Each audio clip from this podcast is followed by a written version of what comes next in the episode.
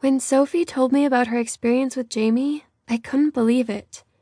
She showed me the advert, the subsequent messages between them, and then gave me a blow by blow account, quite literally, of how he not only took away her virginity, but did it in such style that she's been dreaming of a repeat audition ever since it happened.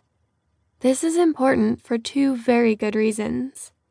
One, I'm a virgin and probably the least likely person to lose that status anytime soon in about a 300 mile radius. And two, I've been secretly crushing on Jamie ever since I've been old enough to understand what that really means. Jamie has been best friends with my uncle way before I was even a consideration on this planet.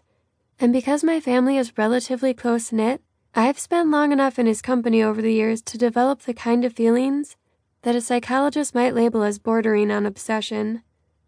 My innocent teenage mind used to picture us holding hands, lazing about in the park, watching scary movies, and then as I got older and my appetite matured, those scenes became increasingly more dirty.